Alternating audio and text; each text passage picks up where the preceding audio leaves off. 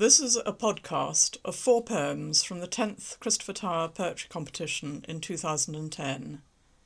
Tower Poetry is an organisation based at Christ Church, Oxford, which offers opportunities and resources for young British poets.